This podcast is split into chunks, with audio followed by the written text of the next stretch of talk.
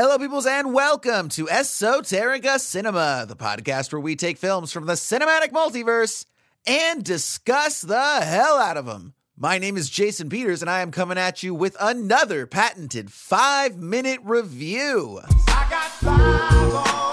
Today's film is La La Land, written and directed by Damien Chazelle and starring Ryan Gosling and Emma Stone. IMDb has a description while navigating their careers in Los Angeles, a pianist and an actress fall in love while attempting to reconcile their aspirations for the future. This film was distributed by Lionsgate, produced for $30 million, and made back $447 million worldwide. Did you know that? That is insane. I knew this film made money. I had no idea it made that much money. That is crazy. I now fully understand why Paramount was willing to give Damien Chazelle a hundred mil plus marketing for Babylon. Equally amazing to me, at least, is the fact that it received a record tying 14 nominations. And of those, it won six it did not win Best Picture. That was the infamous year where the wrong name was called out, and it was actually Moonlight that won instead of La La Land.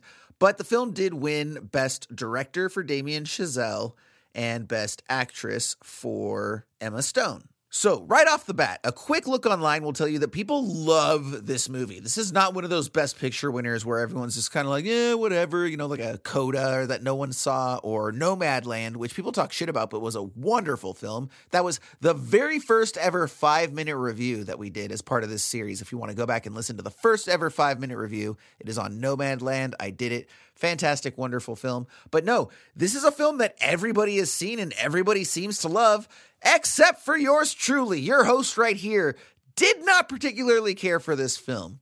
Now, here's the thing I completely recognize that this is a well made film. If you wanted to come to me and be like, Jason, you know what? Look at the set design, look at the one takes, look at all of this production value and how elegantly it's directed and all of that, I wouldn't fight you one bit. All of that is absolutely true. And all of that is what carried me through the film because a lot of the other elements did not work for me. First and foremost, let me just mention that as far as musicals are concerned, I would say that I like musicals, but don't love them. I tend to love the musicals that are seemingly made for people that like don't love musicals. So I love everything that Trey Parker does, right? And he does a lot of musicals. He does a uh, Book of Mormon. South Park was a musical, right? The film. I also really liked Chicago. I remember seeing Rent at the time and actually enjoying it, which I did not think that I would. So, and then Sweeney Todd. You know, these are all films that I really enjoy and productions that I have seen on both film and stage and that work for me. So, it's not like I'm anti musical or anything. If you give me a musical that I'll enjoy that has all of the elements there, like I can totally get into that, right? But this one did not work for me. The first thing that didn't work for me is the casting. I thought Ryan Gosling was completely miscast, you know? His sort of being at a five emotionally during any given movie, right? We've talked about this with um, Ewan McGregor before, right? How he just emotionally, if you have one being no emotion at all and 10 being all the emotion, he's always right there at five. And Gosling, you could even mention, is um, probably a little bit lower than that, even. I, I can't help but think of the infamous Key and Peele sketch where or it's not really a sketch. It's one of those monologues he does, and Jordan Peele talks about how he just like always makes a blank face, and then we, the audience, fill in the blanks. Like, oh yes, he's so deep and brooding. When Gosling's just like, I'm Mr. Blank Face. And as far as Emma Stone is concerned, she is fine. Like she's not bad, but she's not great, and I don't really understand why she would have won the Oscar for Best Actress unless it was just a really, really off year. But I'm certain we can find someone in that pool of candidates that was much more deserving of that award. I did not think she was particularly charismatic, as she often is. I love Emma Stone in most everything she does. I watched The Favorite recently. That was an interesting film that kind of flew under the radar. She was great in that. Didn't see that same energy here. Also, as far as the singing is concerned, I don't think that either of them are very good singers. I mean, I'm certainly not a good singer, so I'm not here talking shit about saying I could do better necessarily, but you know, when we're used to having certain types of performers and certain types of vocal artists be able to sing a certain style especially in in those film musicals, the classic film musicals that this film is trying to compare itself to. I thought that the two of them really kind of missed the mark on their singing voices. Though, from what I understand, Ryan Gosling did hustle and teach himself how to play piano in a matter of months to a very strong degree by practicing six days a week for hours at a day, to the point that they did not have to use any hand doubles or CGI for his piano parts. So, I will give them credit for the effort that they probably put forth. I just think that they were very miscast in these roles. The screenplay itself, written by Chazelle, to me was just a pastiche of cliches. You know, it's one of these neither of them are going to make it. You know, like I said, one's an actress, one's a pianist. They're trying to make it, and no one will give them a shot, and the woe is me thing. And then all of a sudden, you know, they get one break, and it seems like things are going to go right for them. And to the film's credit, I will say that it, it doesn't necessarily take you in the expected direction, but it also doesn't really make any grandiose statements. It doesn't hit nearly as hard as even Chazelle's own Whiplash when it comes to sort of the grind of trying to make it in the arts and everything that goes into that.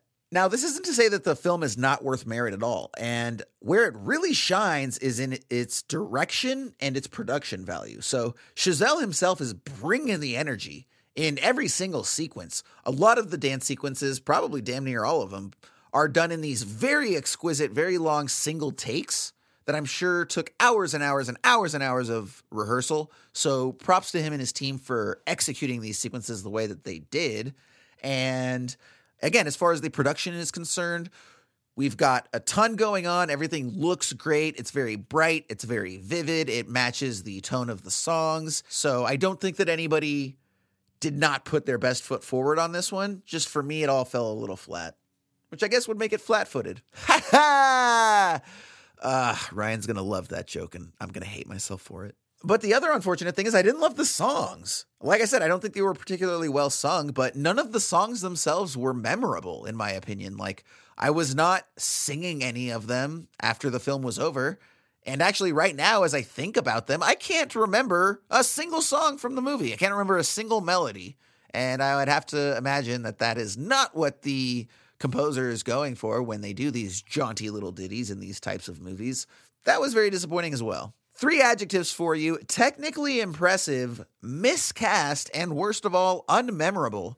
Not a bad film, but not a great one. So we are going with three out of five stars flat for La La Land. Now, you can check out our website, esotericacinema.com. If you'd like to talk to us, you can email us, esotericacinema at gmail.com, or you can go ahead and leave us a message on the hotline, which we would love. Have not gotten a lot of hotline love as of late, and would love to have someone call in, talk to us a little bit. We'd love to put that clip on the air. Phone number 818 483 6285. This has been Jason Peters for Esoterica Cinema. Thanks so much for joining. Enjoy the movies.